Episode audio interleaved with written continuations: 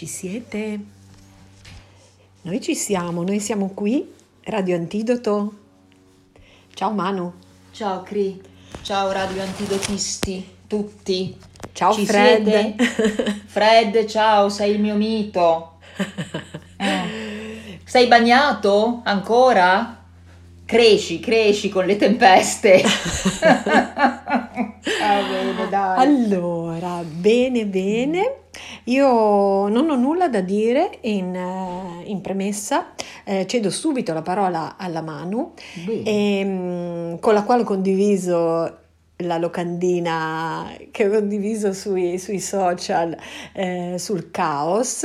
E ho dovuto mandargliela in privato per mail perché come molti sanno Manu non è, non è sui social, non ha Whatsapp, non ha... È come Elena Ferrante, ha un telefono... Esatto. Il, il telefono che si sta rompendo, lo annuncio a tutti, quindi presto non avrò neanche Beh, più il presto telefono. anche tu Eh, diventerai mm, con lo smartphone in vabbè, tasca. eh, Bene, super tecnologico. allora vai. Vado. Allora, Cristina mi ha tirato con una mail, come al solito, di quelle buttate così, dove lei mi racconta quello che fa durante la giornata, eccetera. Poi mi dice: Sai, eh, ti mando, eh, ti condivido ehm, il link dell'iniziativa che facciamo, trasformatorio, eccetera, eccetera. Io guardo e leggo e dico: "Ah, Il caos, la dialettica, cosmos, caos. No, non è possibile. Io avrei partecipato volentieri con qualcosa, ma è stato un anno un po' problematico per me, quindi in ogni caso non, non- non ci sarei riuscita. Però poi Cristina ha proposto se nell'arco della settimana in cui iniziano tutte le vostre iniziative, se volevo fare dire qualcosa, dire qualcosa per Radio Antidoto. Io l'ho fatto volentieri e, e ho accettato perché è un argomento che mi coinvolge da un sacco di tempo. E vi devo dire perché mi coinvolge questo, questo tema. Un bel po' di anni fa io ho cominciato a pensare al fatto che secondo me nell'ambito della cultura ufficiale, quella che ci insegnano a scuola, quella che si impara al liceo, quella che si studia all'università, insomma, mm, come noi veniamo formati nella nostra vita pubblica dal momento in cui eh, iniziamo ad andare a scuola, iniziamo a frequentare persone, a conoscere maestri, a me sono cominciati a venire dei dubbi sul fatto che forse quello che ci raccontavano non era proprio tutto tutto. E questa cosa ha cominciato a rodermi. E rodermi a un punto tale che eh, alla fine è nato il pensiero non solo quello che ci raccontano non è proprio tutto tutto, ma non è che parte di quello che ci raccontano tutto sommato siano anche un sacco di balle che poi non corrispondono alla realtà, nel senso che giustamente ognuno interpreta la cultura come vuole. Il problema è se è un'interpretazione perché è un punto di vista e la posso accettare. Se invece è un'interpretazione che deve essere funzionale a una formazione di una determinata classe di persone, allora questa cosa non mi va più bene. E ho cominciato dalle origini, cioè pensando a quello che un po' ci fonda come cultura occidentale, che è la cultura greca, e naturalmente scivolando dalla cultura greca che cosa sono andata a finire dritta dritta dentro il cristianesimo. E ho cominciato a pensare anche lì dicendo ma è proprio vero tutto quello che ci hanno raccontato a catechismo? Anzi, neanche la domanda è proprio vero, è proprio tutto. Cioè ci dicono tutto fino in fondo, ci tengono occultate delle cose. E ho cominciato con la cultura greca ho avuto la fortuna di, di, incontrare il professor Paolo Aldo Rossi, che è un grandissimo personaggio con una cultura stratosferica, appassionato dai greci, e abbiamo iniziato a lavorare sul tema, diciamo, dell'altra faccia dello specchio, cioè non la Grecia come viene presentata nei libri di testo, tanto per intenderci, del liceo classico e di lettere classiche, ma la Grecia di cui non parla mai nessuno. E arrivando a questo tema della Grecia di cui non parla mai nessuno, ovviamente ci si imbatte in studiosi che sono stati poi marginalizzati nel senso che ovviamente della Grecia così come del cristianesimo si voleva far passare a livello generale, a livello educativo, tutta un'altra immagine. Io non sto negando queste immagini che noi abbiamo imparato a conoscere, ma sto sostenendo che secondo me c'è qualche cos'altro che invece ci è stato negato.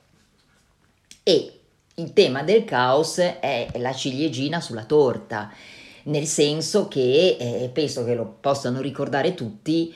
Eh, quando si va a scuola si inizia a studiare la cultura greca e la prima cosa che ci viene detta i greci e il dominio delle passioni no? Cioè questa, la cultura del logos, della razionalità, la filosofia sistematica che sistematizza tutto, ehm, questa capacità appunto di eh, così eh, dominare eh, i propri istinti, eh, perché la, la, la, via corretta è la giusta via di mezzo, non ci devono essere gli eccessi né da una parte né dall'altra e noi da, da, da bravi eh, ciucci attaccati al basto studiamo queste cose, no? Quindi Platone, Aristotele, il sommo bene, eh, la, la, la, la la capacità di dominarsi, la capacità di cogliere il punto preciso, la dialettica, la retorica, no? tutta, tutta quest'arte. Poi sotto sotto invece si va a scavare e eh, proprio partendo dalle origini quindi sto pensando addirittura proprio al mito originale e si scopre che uno degli argomenti principi della cultura greca è proprio il caos, nel senso che i greci pensavano di nascere dal caos. Che poi loro abbiano avuto questa intuizione geniale e abbiano speso tutti gli anni della durata della loro cultura, del loro impero culturale a dominare, a cercare di arginare questo caos che gli scappava da tutte le parti e di cui loro tutto sommato avevano paura, ci sta anche. Però fatto sta che questa cultura si autofonda sul caos e il caos entra immediatamente in dialettica col cosmos. Vogliamo dirlo in termini più alla mano, ordine e disordine, no? Cioè, quindi eh, ovviamente eh, anche nella vita quotidiana noi siamo sgridati se siamo disordinati, veniamo incomiati e premiati se siamo ordinati su tutto, cioè fin da bambini è una brava bambina perché tiene in ordine la sua stanza. No? È mm, incorcibile perché c'ha la stanza che sembra una discarica. Mm? Ok. Quindi questo, questo, questo, discorso ordine e disordine. L'ordine ci dà sicurezza, il disordine ci turba. Luce e tenebre, no? Poi appunto vediamo come i greci eh, delimitano e determinano questo benedetto caos. Luce e tenebre, guarda caso, trasla direttamente nel cristianesimo perché se voi leggete i sacri testi, nel cristianesimo, nelle tre religioni del libro, cristianesimo, islam ed ebraismo, c'è tutta questa dialettica di luce e tenebra, chiaramente la luce è il bene, la tenebra è il male, domandatevi perché il pavimento delle chiese normalmente è bianco e nero.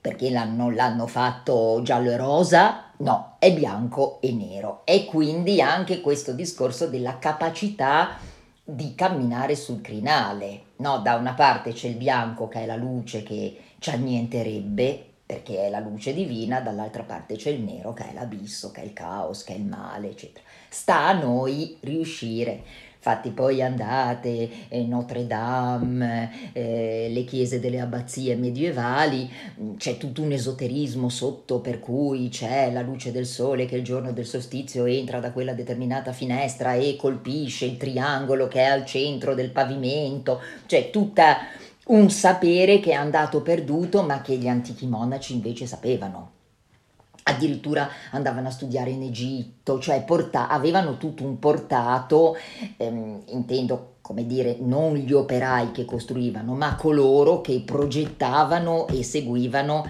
e seguivano questi lavori.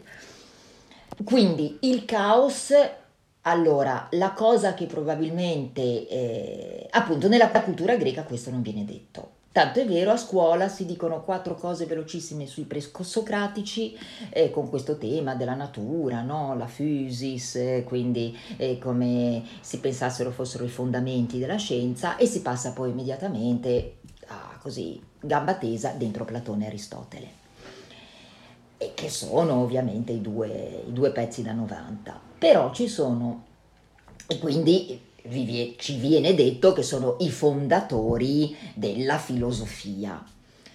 Peccato che ci siano studiosi, uno è il professor Rossi e l'altro ad esempio vi cito Giorgio Colli che è stato professore alla normale, alla normale di Pisa, che addirittura sostiene la tesi inversa, cioè dice no, calma, Platone e Aristotele sono gli epigoni di un determinato tipo di cultura greca e questa cultura greca comprendeva non solo lo sguardo sul caos e l'ammissione dell'esistenza del caos, ma anche il suo attraversamento. Cioè bisognava fare esperienza del caos per conoscere, conoscere il cosmos.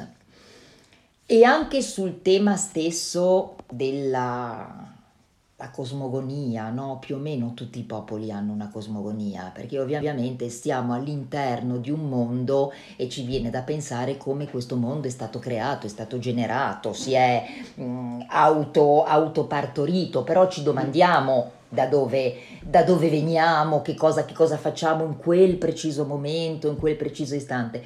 D'altronde si dice che la domanda originaria della filosofia sia perché c'è dell'essere invece che il nulla?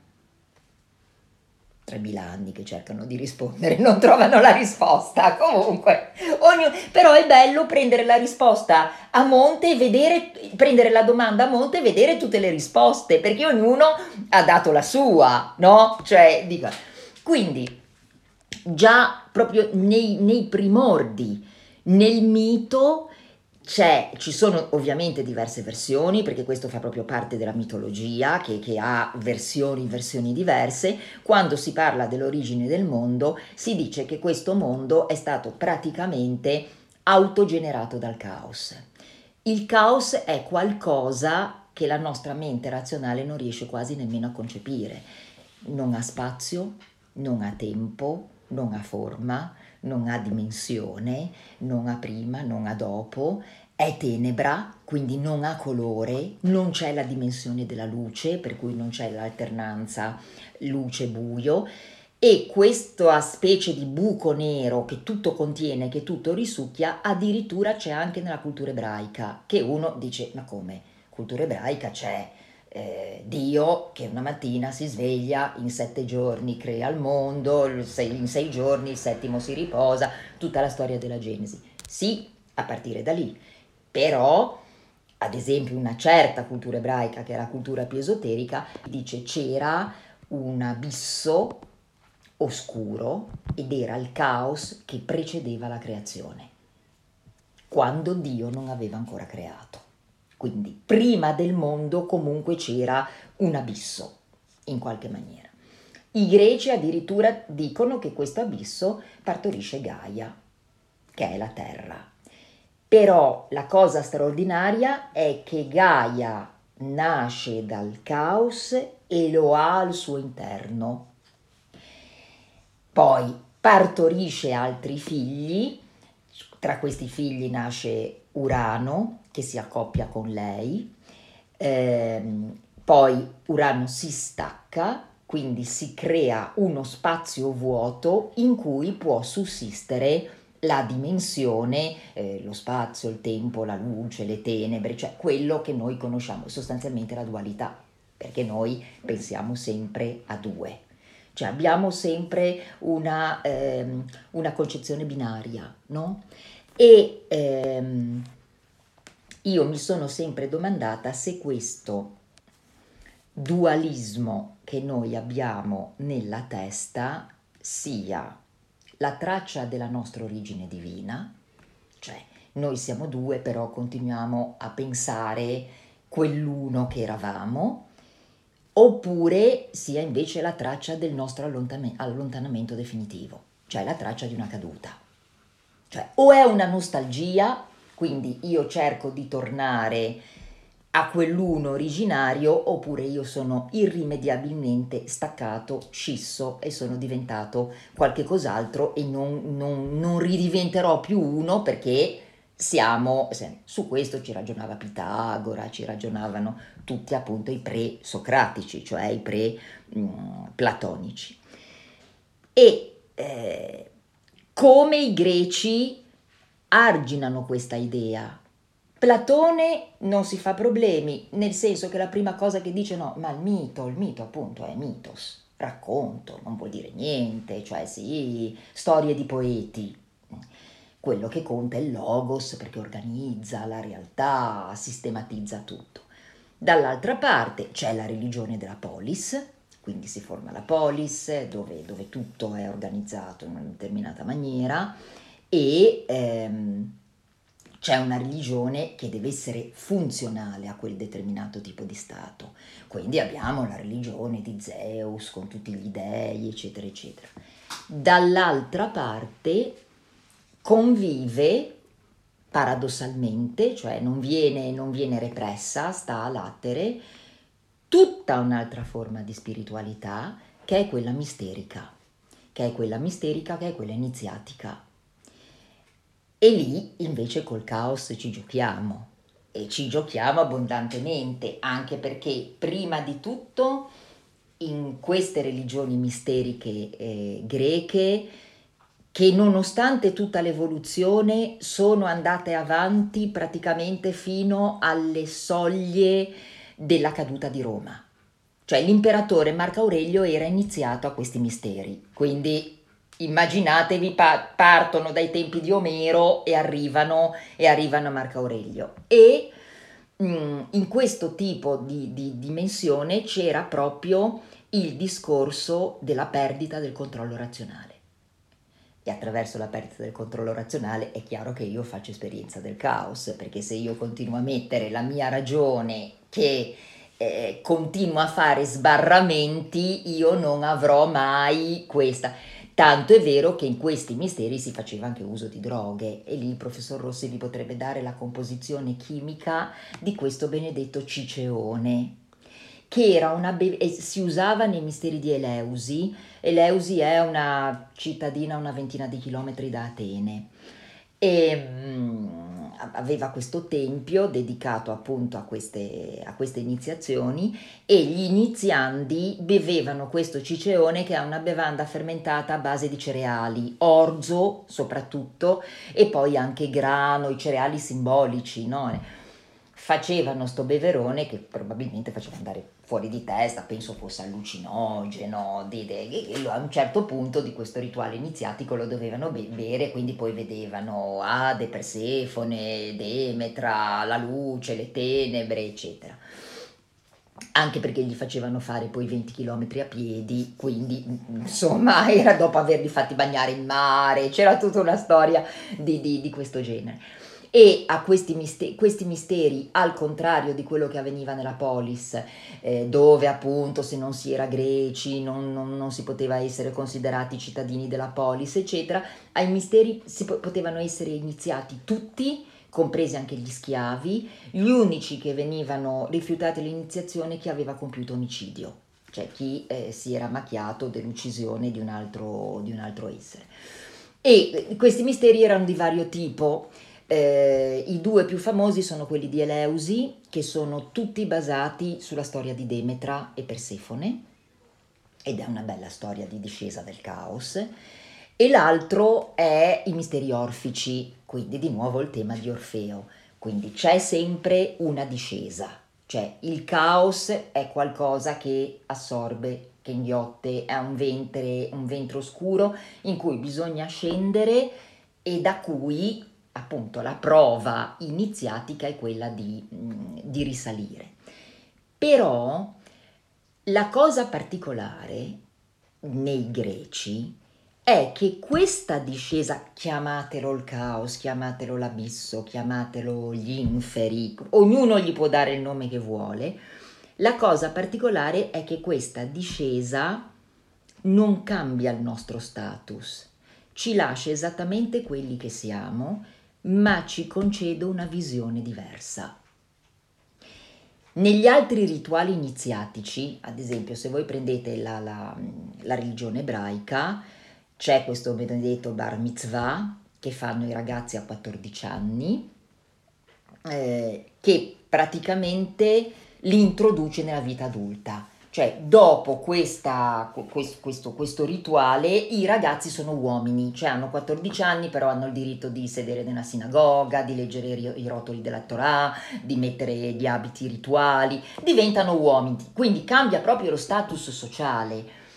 Con i, misteri, con i misteri greci, chi è schiavo rimane schiavo, chi è eh, senatore del foro rimane senatore del foro, chi è donna rimane donna, chi è guerriero rimane guerriero, però ha acquisito la visione.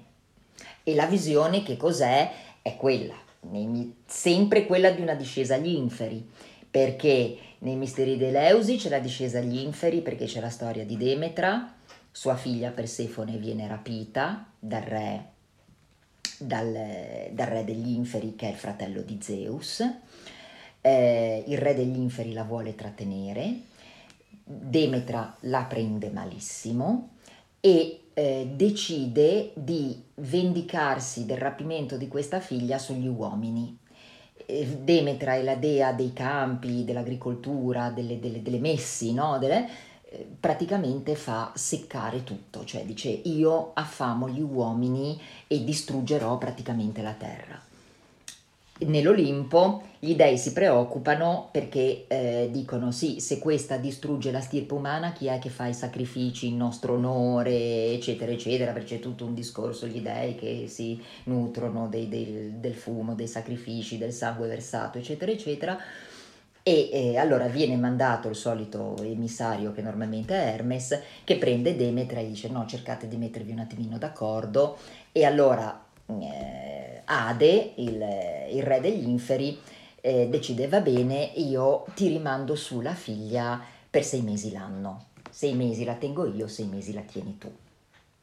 E quindi per sei mesi starà con te sulla terra e per sei mesi starà con me nel mondo degli inferi. Però prima di farla salire le fa mangiare il chicco di melograno, perché il chicco di melograno è quello che praticamente, il melograno è quello che la le, le, manterrà il ricordo della vita, della vita anche sotterranea, no? E, eh, e teoricamente da lì nasce il solstizio, perché nel solstizio d'estate in realtà non è il solstizio d'estate, è il momento in cui l'estate finisce perché Persefone torna negli inferi e quindi eh, la natura si inizia a richiudere in attesa, in attesa dell'inverno. E quindi questo è diciamo tutto, quindi gli iniziati di Eleusi vivevano praticamente questa, eh, questa, questa, vicenda, anche con eh, eh, appunto pratiche allucinogene, pratiche sessuali, c'era questo eh, ierofante che era quello che agiva, ehm, appunto l'accoppiamento no, degli iniziati con questo, con questo personaggio, probabilmente simbolico, però c'era tutta una cosa di questo genere. Orfeo è di nuovo un'altra discesa perché Orfeo eh, va a cercare Euridice che è finita, è, è, morta per il morso di un serpente, è finita negli inferi, Orfeo viene messo a una prova iniziatica, gli dicono tu la puoi andare a prendere se non ti girerai a guardarla. E mm, Orfeo va e all'ultimo minuto non resiste di non, di, non, di non, guardare la moglie, si gira e quindi Euridice è persa per sempre. Due, questi due attraversamenti del caos hanno due, ehm, due presupposti diversi. Eleusi hai la visione, quindi da quel momento lì tu sei sempre te stesso socialmente, ma vedi le cose in una maniera diversa. Tanto è vero che gli iniziati ad Eleusi si chiamavano epoptai, colui, coloro che hanno visto. Hanno visto la dea, l'inferno, l'abisso, eccetera, eccetera, e sono tornati alla vita quotidiana con un nuovo modo di vedere le cose. Orfeo, tramite questo viaggio, acquisisci l'immortalità dell'anima cioè soltanto attraverso l'iniziazione orfica, quando si muore, tu verrai riconosciuto come iniziato e quindi nel rito orfico ti dicono tu sarai Dio tra gli dei, cioè riacquisisci la tua natura divina. Quindi paradossalmente dall'esperienza del caos si diventa come Dio. È, è questa la cosa, la cosa straordinaria, che però, scusate, a scuola si guardano bene dal dirci, perché ci raccontano questa noiosissima filosofia così come dire per, per compartimenti stagni, mm, cioè addirittura un quadrato come Aristotele parla dei misteri di Eleusi, probabilmente era iniziato anche lui.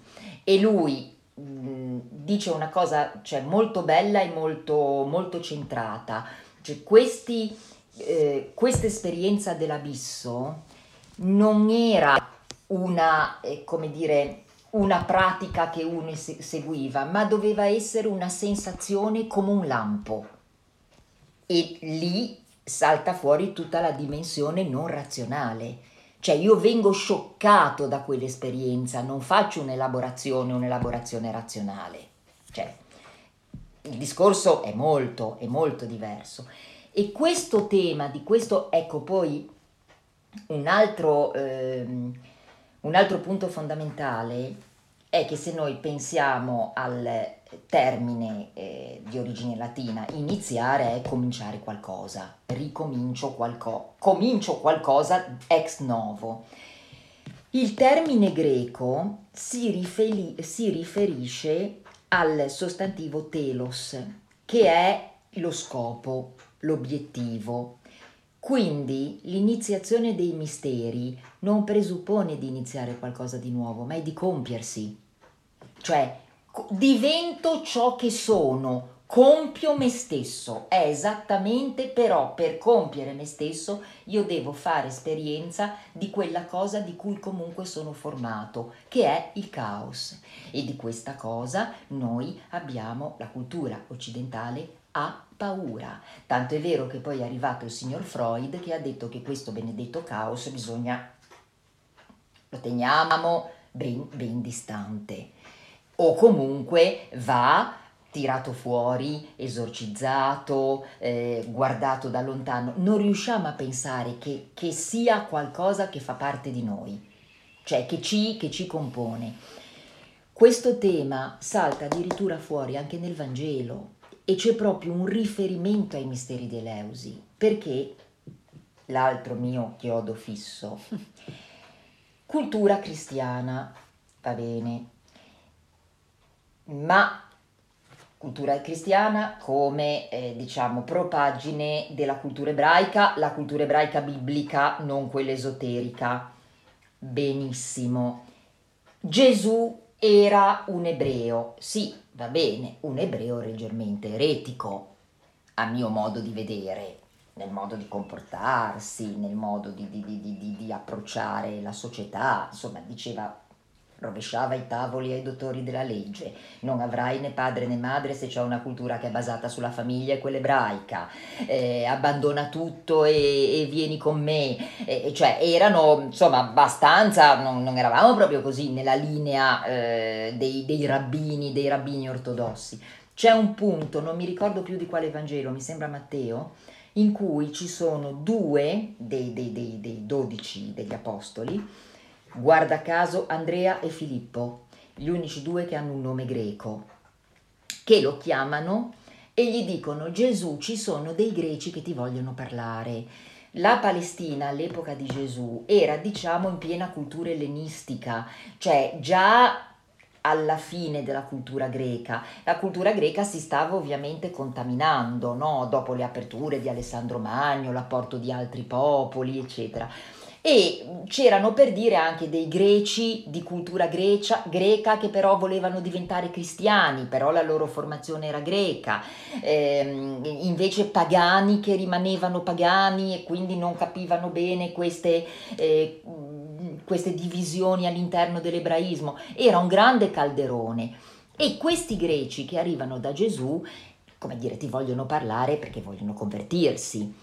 Gesù parla la loro lingua perché dice questa frase enigmatica eh, il chicco di grano per generare deve cadere nella terra e morire. Se non muore non darà vita. E questo era il tema di Eleusi, perché era l'idea della spiga che porta, che porta Demetra, che cade appunto nel, nel, nel mondo octonio, nel mondo sotterraneo, nel mondo abissale e morendo rinasce a una vita completamente nuova. Quindi questa dialettica assoluta che c'è di morte e rinascita. Proprio l'altra mattina io ho aperto a caso i pensieri di Marco Aurelio che sono sempre lì sul mio comodino, che sono uno, cioè veramente non un comodino, una cassapanca vicino al letto, comunque va bene lo stesso, molto lunga, eh. ehm, e eh, dove Marco Aurelio dice mm, la morte se siamo fatti di atomi è solo dissoluzione e basta. Se invece siamo unità di vivente, non può essere altro che estinzione e trasmigrazione. Quindi vado da qualche parte, conosco un'altra realtà e faccio poi tutto un determinato, un determinato percorso. Tutto questo tema, secondo me, non viene affrontato, cioè ci viene tenuto lontano dalla filosofia e ancora di più quando ci fanno catechismo, quando siamo bambini, perché ha a che fare con una dimensione che invece è nostra, inscindibile, che nessuno ci può togliere, che è quella del sacro, non quella del rapporto col divino, quella del sacro. E il sacro è tenebroso, inconoscibile, ha zone d'ombra che noi non riusciamo a ad, che non riusciamo a comprendere perché non ci è dato comprenderla. Nella dottrina della trasmigrazione delle anime, se noi rifacciamo un percorso verso l'unità originaria, probabilmente potremmo potremmo forse comprendere qualcosa di più man mano che ci avviciniamo a quella, a quella luce suprema. Eh, certo, mm, se guardiamo la cultura omerica, Omero ha una paura dannata del caos. Tanto è vero, ci sono nei, nei poemi questi viaggi agli inferi no? che, fanno, che, fanno, che, fanno, che, fanno, gli eroi, però quando, eh, quando Ulisse incontra l'ombra di Achille, Achille ovviamente è l'eroe che ha fatto la bella morte, no? quindi anche nel mondo infero, cioè nel mondo infero di Omero... Eh, non, noi siamo abituati a pensare l'abisso come qualcosa non solo di tenebroso, ma dove c'è anche una, un tormento, una sofferenza. Lì invece non c'era il tormento e la sofferenza, c'era nulla, la cosa di cui i greci avevano più paura, perché si diceva che soltanto gli eroi che godevano della bella morte potevano continuare, come dire, una vita ultraterrena tutti gli altri cadevano nel, nel regno delle ombre e diventavano quindi ombre senza, senza consistenza, senza, con però la nostalgia della vita, della vita precedente.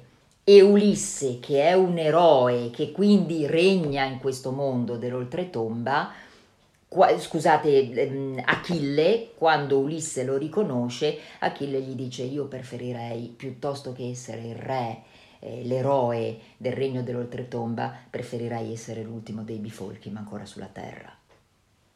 Cioè, questa, eh, que, que, questa, questa, questa, dimensione di eh, la paura del dissolvimento che viene proprio arginata col discorso dei misteri, perché i misteri sono ciò che ti dice tu vai incontro al tuo caos, perché è da lì che ripartirà la rinascita.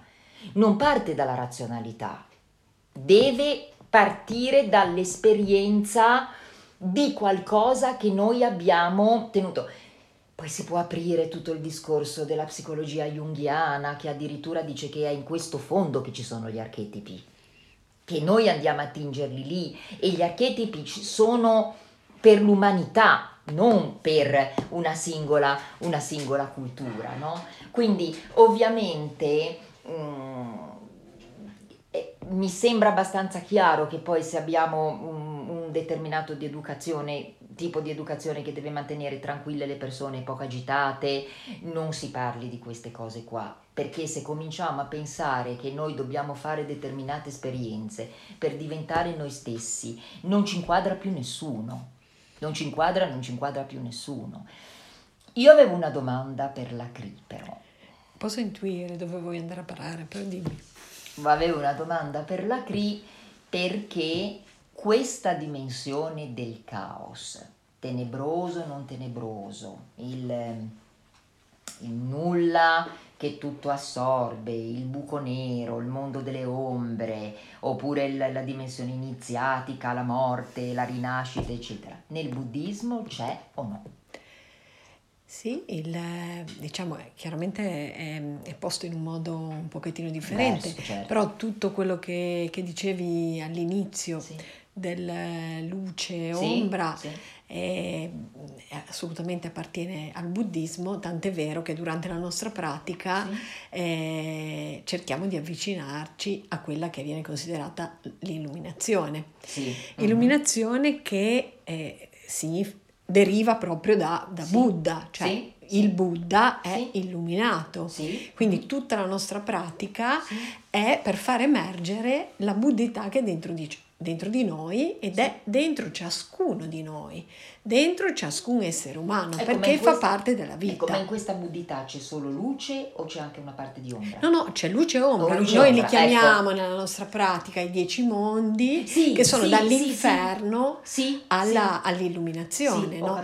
E convivono tutti nello stesso istante. Io nello stesso momento posso passare dalla, dalla profonde tenebre Sì, a un attimo dopo posso avere l'illuminazione. sì, Ma comunque durante tutto il corso della vita sì, io continuo ad avere tutti questi dieci mondi contemporaneamente dentro di me.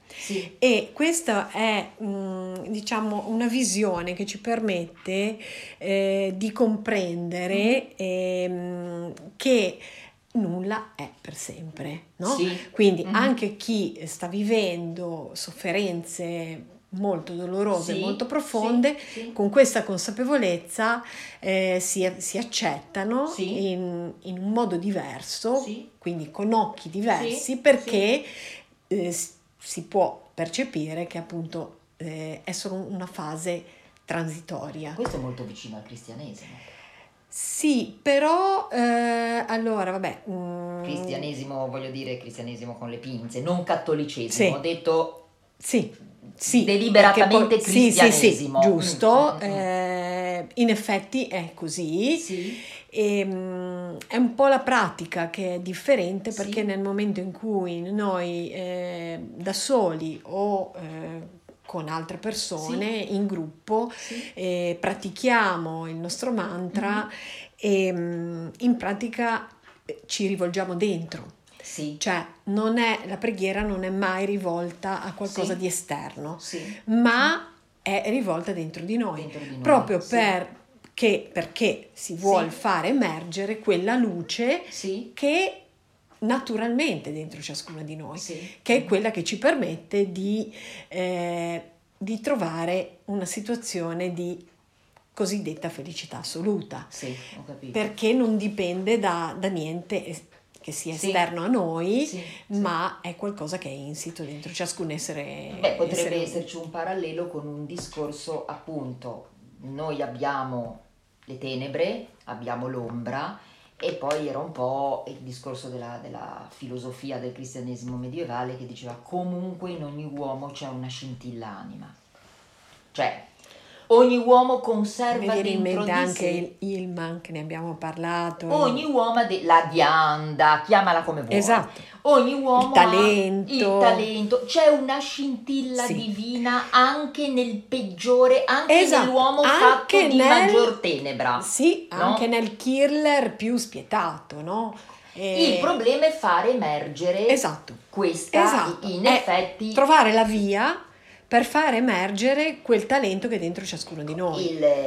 Perché do- quando noi siamo in sintonia col nostro talento, veramente apriamo la nostra vita e Certo. ci, siamo, ci sentiamo perfettamente E a nostro agio. che corre, cioè ad esempio Aristotele diceva può essere felice soltanto chi sviluppa le proprie attitudini.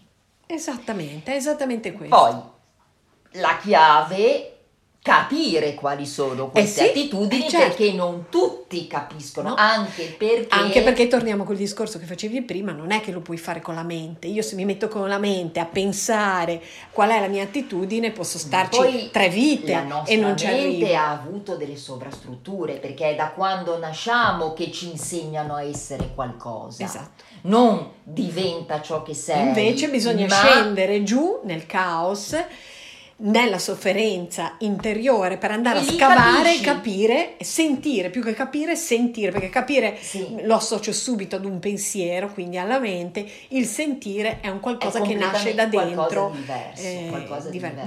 diverso, sì. E ad esempio mi viene in mente questo tema della discesa e del in qualche maniera capire comunque questa dialettica della luce, dell'ombra, pensando di nuovo eh, al cristianesimo. Io parlo sempre di cristianesimo perché eh, posso, cioè mi piace moltissimo lo studio delle, letteratu- delle, re- delle letterature e delle, delle religioni comparate, ma per me la comparazione viene fatta col cristianesimo. Il cattolicesimo è già una versione Edulcora. politica, politica del cristianesimo, del cristianesimo originario.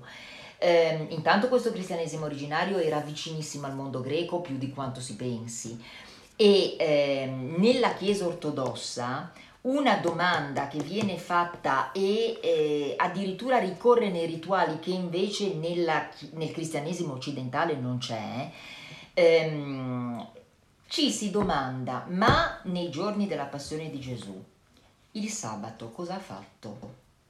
Perché allora il venerdì eh, c'è tutta la passione, no? Quindi dal processo, la condanna, la fustigazione, la messa in croce, questo benedetto abisso che irrompe, tanto è vero, sul Golgota c'è questo terremoto, il cielo si squarcia, eccetera, per cui a lei lì il caos per un attimo, eh? Poi il sabato Gesù, vabbè, il venerdì viene deposto dalla, dalla croce, le donne, Maddalena, eccetera, eccetera. Il sabato teoricamente chiuso dentro il sepolcro e poi domenica mattina Maddalena, guarda caso, una donna, va e vede la pietra spostata e c'è la figura di Gesù che è un uomo di luce. Tanto è vero che lei subito non lo riconosce, crede che sia il giardiniere e, e gli chiede ma eh, tu sai dov'è il mio rabbi? È stato sepolto qui ma c'è la pietra, il sepolcro è vuoto e Gesù a un certo punto dice Maddalena ma non mi riconosci, sono io. E lei corre per abbracciarlo e lui gli dice non toccarmi perché chiaramente e addirittura questo discorso dell'uomo fatto di luce ricorre di pari passo nel sufismo, c'è addirittura un libro che si intitola L'uomo di luce nel sufismo iranico. Cioè, più di così tutte le, le- le varie, le varie connessioni. La Chiesa ortodossa sostiene che Gesù, il sabato, quindi il sabato santo, quello che nel rituale cristiano cattolico è il sabato santo, Gesù è disceso agli inferi. A fare cosa? A cercare Adamo. Cioè a recuperare, non è l'uomo che recupera la sua scintilla divina, ma è Gesù che va a recuperare la sua umanità. No? Cioè, che naturalmente dopo quello che è successo è precipitata nel, nel- nel fondo, nel fondo dell'abisso. Poi, ad esempio, nella cultura greca, Eraclito, lì leggetevi Giorgio Colli che è innamorato di Eraclito, dice delle cose, delle cose meravigliose. Mm, Eraclito parlava degli, quando parlava degli, degli iniziati, parlava degli svegliati, gli egregoroi, coloro che escono dal sonno, ma non dal sonno della ragione, dal sonno della visione, dalla, dalla, dalla cecità, dal non mettere tutti e E Ecco. quadra tutto. e nel Vangelo, quando Gesù, prima di essere tradito da Giuda, va nello- nel Getsemani, nell'orto degli ulivi, secondo me è la parte più bella del, del Vangelo perché è il momento in cui Gesù ha paura. Cioè è il momento in cui Gesù è uomo come noi. poi sulla croce, secondo me, cioè tutti pensano la passione perché Gesù soffre, no? Soffre, sanguina, la tortura, il corpo martoriato. Il vero momento in cui Gesù è uomo è quando lui va nel Getsemani e ha paura. E ci sono tutti gli apostoli che dormono e lui non li sveglia perché sa ovviamente che poi verrà tradito da uno di loro, eh, arriveranno le guardie, Pietro dirà per tre volte, il gallo canterà tre volte, lui per tre volte dirà io non conosco quest'uomo, e Gesù, però lui passa in mezzo a tutti i suoi che in quel momento stanno dormendo, quindi non hanno la, la, la, non stanno attraversando l'abisso che sta certo. attraversando, attraversando lui. Quindi questo, questo, tema assolutamente è proprio, non so come dire, circolare, no? ricorre, eh, ri, lo trovi da tutte le parti, poi per l'amor di Dio, lungi, di fa, lungi da me fare sincretismi, eh? no, cioè, cioè quelle cose new age che no, dici, però, però, però... le associazioni, eh, insomma... Ma poi io non penso, non penso che le culture nascano come i funghi. E soprattutto un errore che viene fatto nella, nella come dire, nella didattica, nella pedagogia, eccetera, di presentare le cose a tenuta stagna. Cioè ci sono stati i greci, ci sono stati i romani, poi sono arrivati i cristiani, poi c'è stato il Medioevo, cioè non è così. È, lì è un mare continuo con, con le onde che non riesci mai a capire dove si frangono, dove tornano indietro, dove ritornano, perché queste culture sono, sono, sono tutte una, eh, una, agganciata all'altra e tutto sommato sono un po' come le, le, bamboline, no? una dentro l'altra, ma non è che ne prendi una e butti via, cioè, eh, se no non, non, ci sarebbe lo sviluppo, non ci sarebbe certo. lo sviluppo dell'umanità, non ci sarebbe lo sviluppo della cultura. Tornando per concludere al discorso che fa Giorgio Colli, e appunto, eh, se leggete i libri di Colli, dite, vabbè, ma è, esatto contrario di quello che ci hanno fatto credere, su cui ci siamo laureati, abbiamo dato la maturità e di cui, di cui siamo convinti. Lui dice che la vera filosofia, lui li chiama i sapienti. Questi mm, antichi filosofi, che poi vengono detti presocratici o anche i fisici perché si interessavano della natura, cioè l'interesse della filosofia come psicologia nasce con Socrate, perché si, si tratta l'entità uomo. I filosofi precedenti a Socrate o si occupavano del cosmos, perché gli atomi, come sus- perché c'è dell'essere invece che nulla, eh, come, come, sussistono, come si creano le cose, eh, eccetera, eccetera e eh, lui dice questi erano gli antichi sapienti, questi erano gli antichi sapienti che non facevano soltanto conto su una razionalità, come dire, matematica, precisa, sentenziosa, no, è così e deve essere così, ma eh, potevano avere la visione di realtà e di verità superiori perché comunque avevano questa conoscenza sovrarazionale che i greci chiamavano mania e la mania è la follia sacra, quindi mm, sostanzialmente mandata dagli dei.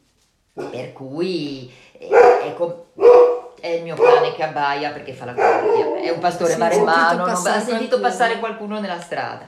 Io volevo proprio, e poi ci finiamo lì, leggervi questo libretto, La nascita della filosofia di Giorgio Colli, è un libretto di 116 pagine, quindi penso che... Prima della lettura, sì. allora c'è Federico eh, sì, che ci sta scrivendo qualcosa, scendere nel caos o emergere dal caos. Eh, certo.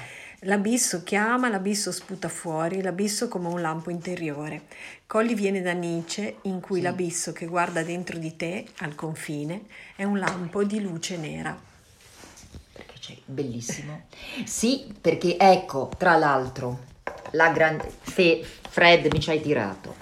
La grandezza di Colli allora, Colli era un filosofo, un, filologo, scusate, parte della filologia, quindi lavora su, ehm, sui testi, sulle, sulle, parole, per cui con mm, documenti alla mano. Mm? Ehm, lui è, stato grande specialista della, della, cultura greca, poi ha fatto questa grossissima traduzione delle opere di Nietzsche in, ehm, in Italia, insieme a Montinari, che era un suo ex allievo, professore di liceo, che lui è andato a cercare, quindi oscuro professore, senza togliere niente ai professori di liceo, ma certamente non un personaggio, con uno dei più grossi filologi della normale di Pisa. Quindi immaginatevi la rabbia dei colleghi, perché cioè, l'idea di poter lavorare con Giorgio Colli era mettersi tante di quelle medaglie peggio di un generale al ritorno dal Vietnam. Lui ha, come dire, scalzato questi colleghi e ha ritenuto che un suo ex allievo potesse essere la persona adatta per lavorare con lui alla traduzione di Nietzsche. C'è la grandezza e secondo me quest'uomo è stato graziato con la morte del giusto, perché è morto studiando eh, cioè l'hanno trovato nel, nel suo studio, eh, stava facendo l'ultima traduzione dei presocratici, che infatti c'è questa questi tre volumi editi da Adelphi che si intitolano La sapienza greca e parlano di tutti questi filosofi presocratici, però l'opera è completa, è praticamente a livello di appunti, le sue traduzioni e ci sono poi, poi gli appunti, certo. non, non, non, c'è altro. Quindi tutto, Forse leggo, leggo, sì.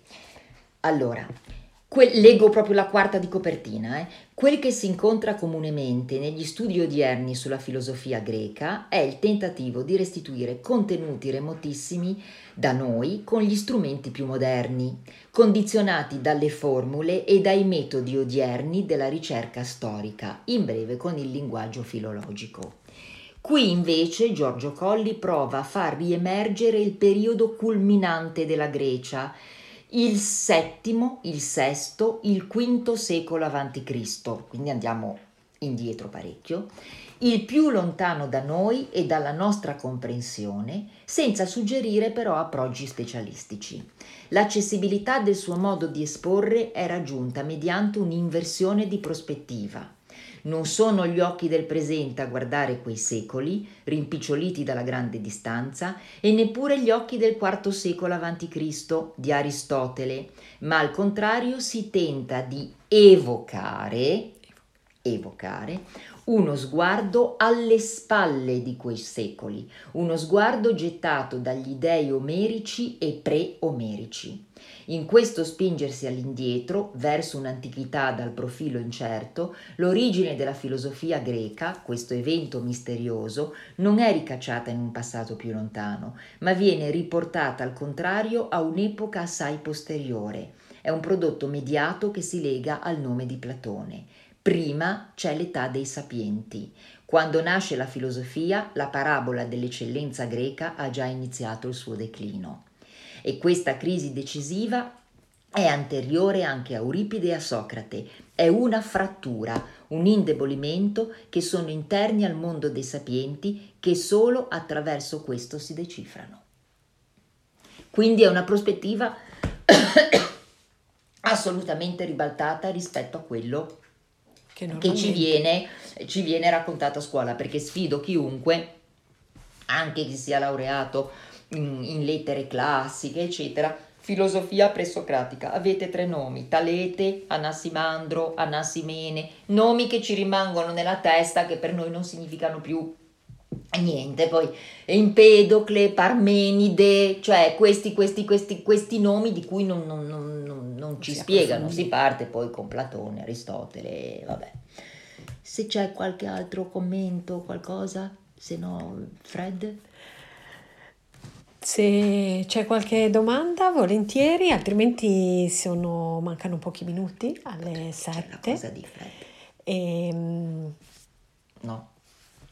Sì, c'era un pezzettino che volevo, volevo mm. leggere, mm. ma lo tengo per una, una prossima occasione in prossimi giorni. Per... Mette, mette fieno in cascina qui, mica si spende tutto. Eh? Sì, Io sì. chiedo scusa, sono andata a braccio, eh, ragazzi. Mm, così dicendo le cose come venivano in mente. Beh, per me eh. è stato un privilegio essere eh. qui in presenza. Eh, vorrei te. ci fosse il professor Rossi con voi, ma non verrà Fede più. dice grazie Manu. Grazie Fred, altro che. Mm. Grazie quindi, a te come sempre. Allora vi salutiamo e, grazie, grazie infinite. Grazie a voi, ci vediamo in Valpennavaire presto. Buon caos!